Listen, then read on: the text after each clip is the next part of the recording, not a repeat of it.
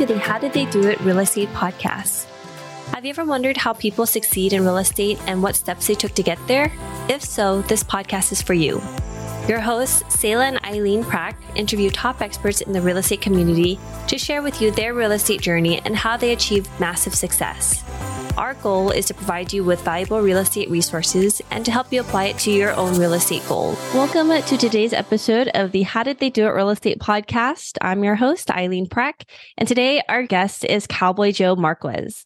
And Cowboy Joe has been involved in numerous real estate development projects across the United States, ranging from turnkey subdivisions, multifamily, 5,000 bed crew lodges, Gulffront condos, resorts, commercial buildings, mixed use, and marinas. So he has a plethora and a wide variety of knowledge and super informative for us today. And we're excited to have him here on the show. Joe, how are you doing? And welcome. I'm doing well, and thank you for having me on here. Uh, I love doing these and hope I can add some value to your listeners. So, Joe, I have to first ask, how did you get the nickname of Cowboy Joe? You know, I am still trying to figure that out. I don't know why these people call me Cowboy Joe seriously, I was raised on a ranch and I pretty much I've worn boots since I was knee high to a grasshopper and pretty much I wear a hat everywhere. They just, people would holler across the room when I'd be at big meetings, Hey, cowboy. And it just kind of stuck. Oh, so can you also share a little bit more about your background and how you got started in real estate? Well, I kind of did it backwards for most people. I started doing fix and flip, but it wasn't that challenging because growing up on the ranch, we were constantly improving the land and things like that. That's where my love for improving land came from. Then when I graduated from college, I worked on the road for an environmental remediation company. And again, that was fixing problems with the land. So that was my true love. And I got bored with fixing flips pretty quick, did it about two years and said, well, I'm just going to jump straight into land development. Well, I don't highly recommend that as a practice for most people, but if you've got a high tolerance for pain and ambiguity, then go for it because you do have long periods of time that you don't have cash flow and you have to make sure that you can cover yourself in that time frame. But it really comes from being raised on the ranch and having a love for land and how can we improve it. And I tell people I don't really have artistic ability from standpoint of taking a paintbrush and putting something on canvas or singing. You don't ever want to hear me do karaoke, but I do have artistic ability. I can walk onto a raw piece of land and can envision what best fits it and then determine what is best for the surrounding area. And that's one of the keys on land development is not only what is needed, but what is wanted. And if you can put something on a piece of property that's both needed and wanted, you've pretty much got a sold out project. Now you have to have both of them because if it's needed, but people don't want it, you're going to have difficulty dealing with it. And then if it's wanted, but not necessarily needed, then the demand may not be as high as well. So one of the keys in land development is making sure that it's something that's both wanted and needed. So when you're looking at land, then how do you determine what's wanted and what's needed? And, and a lot of that's dealing with the local zoning boards and land planners for whether whether you're in the county or city, whatever municipality is governing that project see what is already in the area, see what they envision, what they look for, and then get out into the surrounding area and just talk to people. Really, it all it comes down to relationships. The more relationships you can build, the better feel you get for what everybody wants, and then you figure out what works best for everybody involved. I really do not participate in any projects anymore that are not a win-win-win deal. If somebody's got to lose on a project, it's not worth me being in. It has to be a win for everybody that's involved. So when you decided to jump into the land development, and then I think you mentioned that you need to have a high tolerance for uh, pain since you're not really getting a lot of cash flow in the very beginning. Like what helps you continue to focus on that land development side of things, even as you're not making the cash flow, things are a little bit slower to start up and before things start kicking off, before you actually have to maybe turn a different way or pivot to something else, what keeps you driving? Well, there's several factors in that. One is because it is truly something I love to do. And, you know, you've probably heard the cliche, do something you love to do and the money will follow. Well, as long as you know your numbers, that is a very true statement. If there's a demand for what you love to do and you can figure out how to monetize it, that is the best way to live. And I love learning and teaching. That's why I love being on these podcasts is because I get to help other people dodge some of the pitfalls that I've had. And then even if they do hit a pitfall, give them options on how to navigate that and get out of it. But the biggest thing is I truly love taking raw land and turn it into a work of art. It's not really work for me. It's something I love to do not everybody has a similar type of background growing up in the ranch. So you love the land and it was easy for you to fall into and find your passion and what you love to do within real estate. As you're helping and you're working with people to try to figure out what they're passionate about and what things that they love to do and figure that side of things out, there's so many different things that are available within real estate. How do you kind of determine what is your specialty or what are some of the things that you would really enjoy doing? Well, and it again, like if somebody loves swinging a hammer and doing the fix and flips, then that's excellent. They may want to do the vertical build out on development. They may be able to tolerate the pain of going through entitlement and everything else on the land to be able to get to the vertical build out part. And then the other thing is land development is truly the highest dollar amount that you can make as far as amount of effort. I can do one development project every two years and make as much money as somebody that's done 50 to 60 fix and flips in that same time period.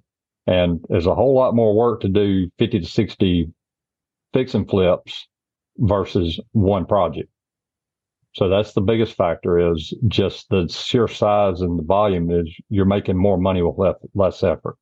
It is a unique skill set but it's something that everybody can learn. And it's literally a step by step process. If you've got the knowledge to be able to do fix and flips and you know you've got great planning skills and can do it, all it is is scaling that up another notch. And for the deals that you typically work on also, and when you're working with other people, one of the things that you talk about too is like the different capital structures and how best to utilize the equity debt and different types of reserves. How do you find the balance of it? And, and how do you determine from deal to deal what is the best type of capital structure for this particular deal? A great question. And that's really, you know, a little bit about my story, but in 08, 09, I went beyond completely broke. I went way below zero. And it was all because I did not understand capital structures. I was taught, like most of us back then, money sitting in a check account was dead money. You had to have it to work. Basically, borrow out equity out of one project and roll it into another project. You need to be 100% capitalized at all times. And when the market turned, that was the difference between the investors that went broke and the investors that started scooping up all the deals that were there because the ones of us that were going broke were selling them on fire sale. Well, capital structure is composed of three components. You have the equity side, you have the debt side, then you have the reserve side. Well, the debt side is the part that increases the risk of any underlying investment. And every investment has inherent risk. The debt actually modifies that. The equity gives you a little bit of a safety factor. It like lifts the burden of the debt. It gives you other partners to help you pick up that weight versus you carrying it alone. And there's several bank metrics that you use.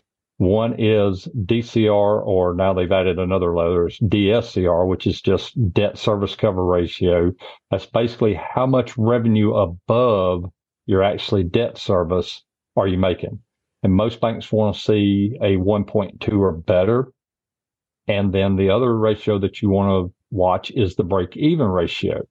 Now, those two numbers are measuring close to the same thing, but they're measured slightly different. You want to make both numbers are within range. The break even ratio is how much can your revenue fall and you still be able to cover the debt. And most banks want to see a break even ratio on most projects of 80% or lower. And that basically means that your revenue can drop 20% and you're still able to cover that debt. And then the other key component is reserves. And this was one thing that I was taught different that lines of credit were reserves. Lines of credit are not reserves. I had a half a million dollars in lines of credit open, ready to be used. Two different banks called me up and said, We're closing your lines of credit. And I'm like, why? I've paid every bill on time. My credit score is perfect. And you thought, well, we're we're not sure about the market stability and we're just not happy with the current economic environment. We're closing them. Well, if you read the fine print, they can close them for any reason at any time, regardless of what agreement you've got in place. So I went from thinking I had half a million dollars to work with to nothing because like we were taught, cash gets put to work. It's useless. But what they fail to ignore is the opportunity cost. Opportunity cost is what it costs you if you don't have available capital to be able to invest in additional opportunities. And opportunities cost is huge. That's one reason I use as many equity partners as I do. Even if I've got money to make a project work, I will use equity partners because I can leave my money there for to be able to qualify and take advantage of other opportunities. To give you an example, let's say that you've got $100,000 to work with and you can do a half million dollar project with that $100,000. Whereas if you bring in an equity partner for that and keep your $100,000 for qualifying for other projects, let's say you have to give 30% of that project to the equity partner, but you're able to start five more projects, keeping your 100,000 intact. Now you've got two and a half million dollars worth of projects and you've got 70% of that two and a half million dollars versus 100% of one $500,000 project. We love hosting this show when we started this podcast, we were doing all the editing and post production ourselves. Now, we are very excited to have this particular company as a partner of the show to do all the post production for us because it gives us the freedom to focus on the two things we care about serving you, our listener, at a higher level and growing our own multifamily business. If you are like Selah and me, then you want to add value to others while scaling your business. A podcast is the best way to do both, and we invite you to contact Adam Adams. He can help you launch your podcast, market your show for more listeners, and take all the post production off your plate so you can focus on your business instead of in it. Listeners of this show can get a free consultation with Adam. To schedule your free consultation, find the link in the show notes. So, when you're looking at, you said back in 2008, 2009, because you didn't understand the capital structures and how it worked and how it would impact you, how did you start to learn what was going to work for your particular situation going forward? And how were you going to apply it as you looked at new investments and how did you start building yourself from the ground back up? Okay. Well, prior to 08, 09, I had taken some introductory real estate courses, but pretty much 90 plus percent of what I learned was through trial and error on my own, and that gets very expensive. So after 0809, I basically I picked myself up. Us cowboys are pretty dense. Uh, it takes a lot to beat us down. I make the joke that dictionary I learned out of the pages quit and can't were ripped out. So I really never learned those definitions started back to doing the exact same thing that I made multi millions of dollars with, but couldn't go anywhere. I was like beating my head against the glass ceiling and going backwards. That was when I learned the importance of mindset and ended up with a human performance and human behavior expert as one of my mentors working on the mindset. I really don't like using the term mindset because it's more heart set. It's both the heart and brain together because you can believe it up here, but until you get it in your heart, it doesn't go anywhere. So started working with that. Also found a mentor on finance and capital structures. He's probably, well, I know he's the most heart centered brain that I know on the face of the earth. There may be someone out there a better, but George Antone knows more about finance and capital structures than any other human being I know and start was fortunate to be able to become part of his inner circle and learn with him. And the power just his students have had conversations with Robert Kiyosaki's guys, and they were like, wow, we never looked at it that way. So that's the power of the education. You're able to short circuit all those pitfalls that you're going to hit on your own, learn through trial and error. People like, well, that's expensive. Well, I can tell you, I've been through both and losing $50 million, losing it through trial and error versus spending $50,000 to learn it right the first time. There's a slight difference in them two numbers. There's like a whole nother three, four zeros difference. So that's the power of actually getting quality mentors and getting education. And on that, it doesn't matter what mentor you pick, make sure you pick ones that have done it. Because you've got a lot of people out there that have read a book and they try to teach it, like college professor trying economics and business that has never run a business. They don't understand what can happen from a standpoint of when this happens versus this. What are your options? So make sure that when you do get mentors, that you get people that have done it and that align with what you're wanting to accomplish in life. So going back to the capital structure side of things as well, when people think about debt and equity back in 2008 2009 a lot of times you know there was a lot of over leveraging. So, how did you find the balance between, or what worked for you when you're looking for the balance between equity and the debt structure of the side of things? And then the other piece I kind of want to talk about and touch on afterwards is a little bit as the reserve side as well. Okay. And that was the metrics uh, mentioned earlier uh, DCR and BER.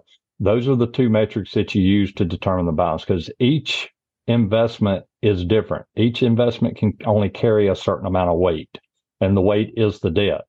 So what you do is you figure out how much can that investment safely carry debt wise and then fill in the rest with equity. The equity is what helps you lift the debt. And then a lot of people will for the lowest interest rate. And that's not how you determine the risk on debt. Risk on debt is what's called the loan constant. The loan constant is nothing but the total of both principal and interest that you're going to pay in a year. That's and one reason you know you see banks push 15 year mortgages and they'll give you a half a percent less interest. But the reason they do that is because that's actually a safer loan for them because it has a higher loan constant. The higher the loan constant as a bank, the better for the bank because that makes them safer.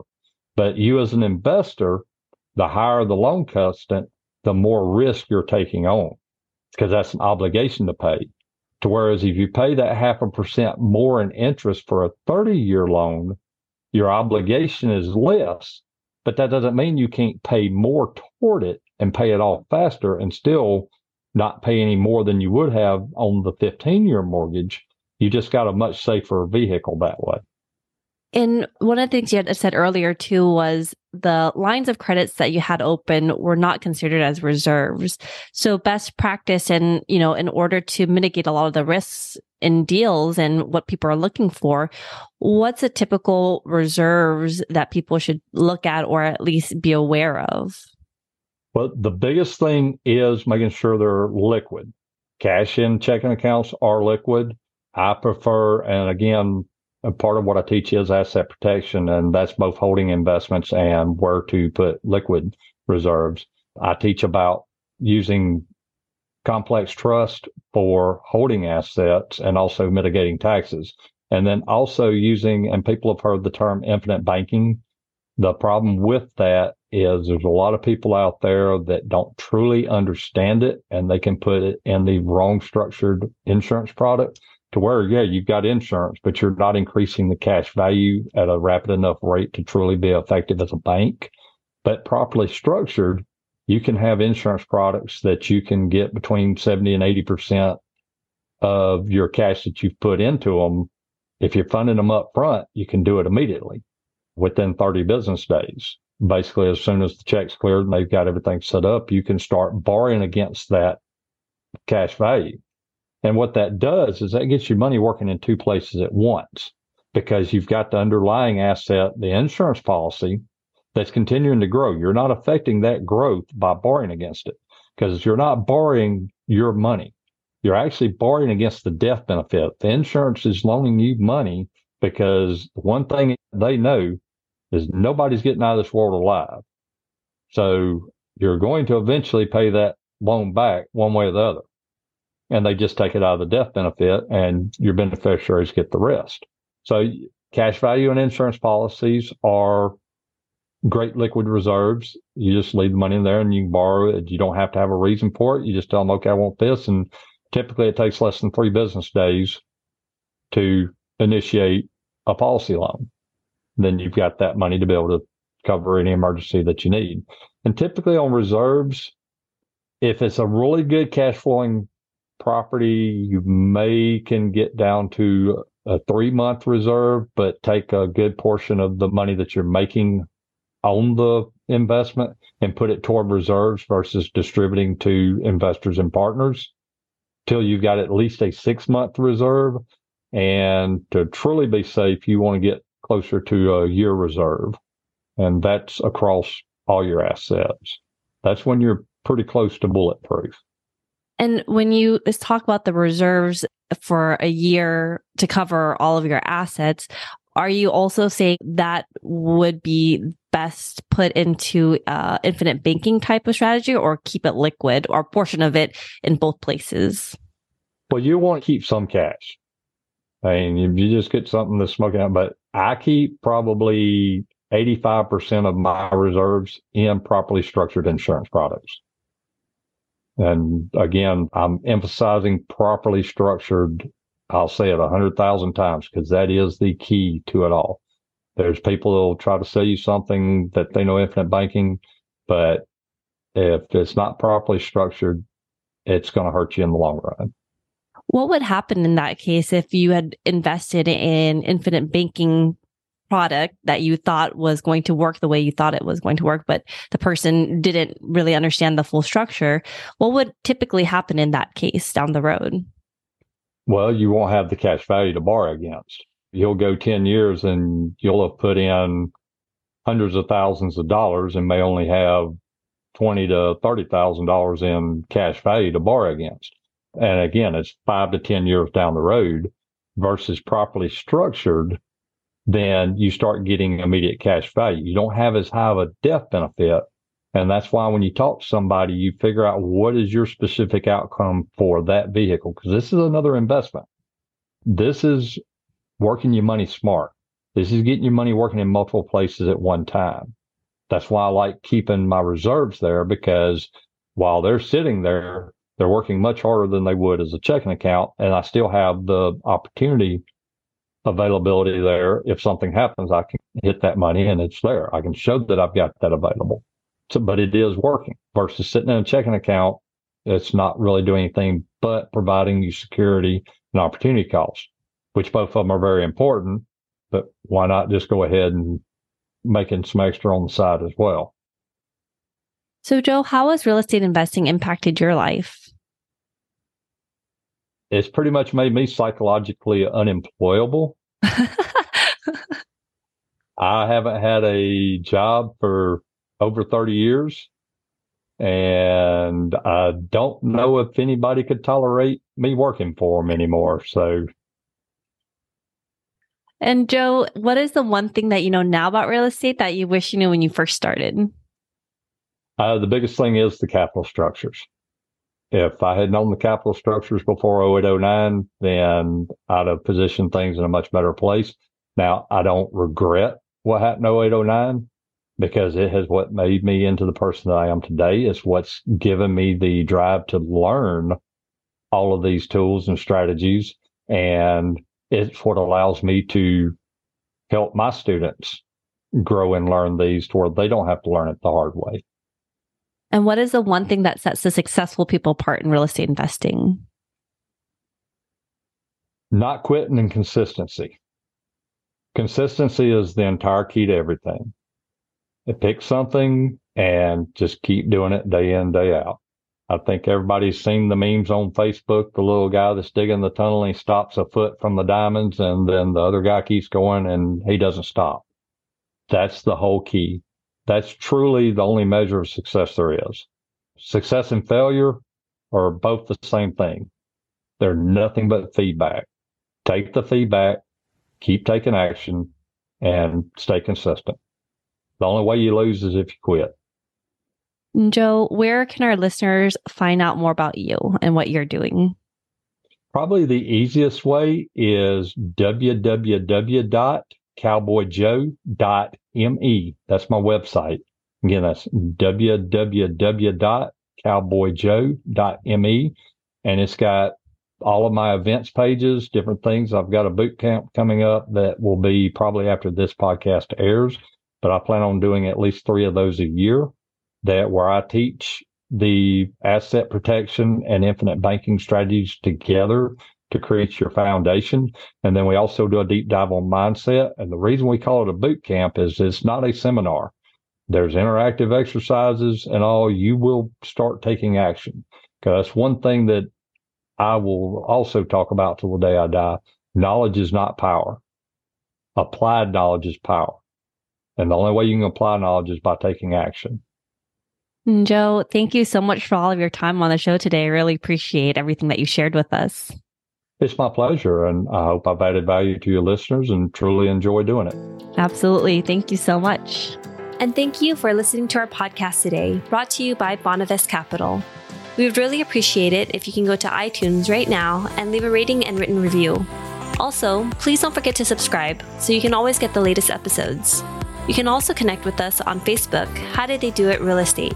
We'd love to hear your feedback and any topics that you're interested in for future episodes. If you're anything like Sayla and me and believe that real estate investing is a great way to create passive income and build long term wealth, check out our free apartment syndication due diligence checklist for passive investors at bonavestcapital.com forward slash checklist. Sayla and I created this checklist for ourselves as we evaluated different multifamily syndication opportunities as a passive investor. So we would love to share it with you so you can use it as a resource as well. Download your free copy today at bonavestcapital.com forward slash checklist. Lastly, to learn more about us, you can go to bonavestcapital.com and fill out the contact us page so you can speak to us directly. Nothing on the show should be considered as specific personal advice. Please consult your legal, tax, and real estate professionals for individualized advice.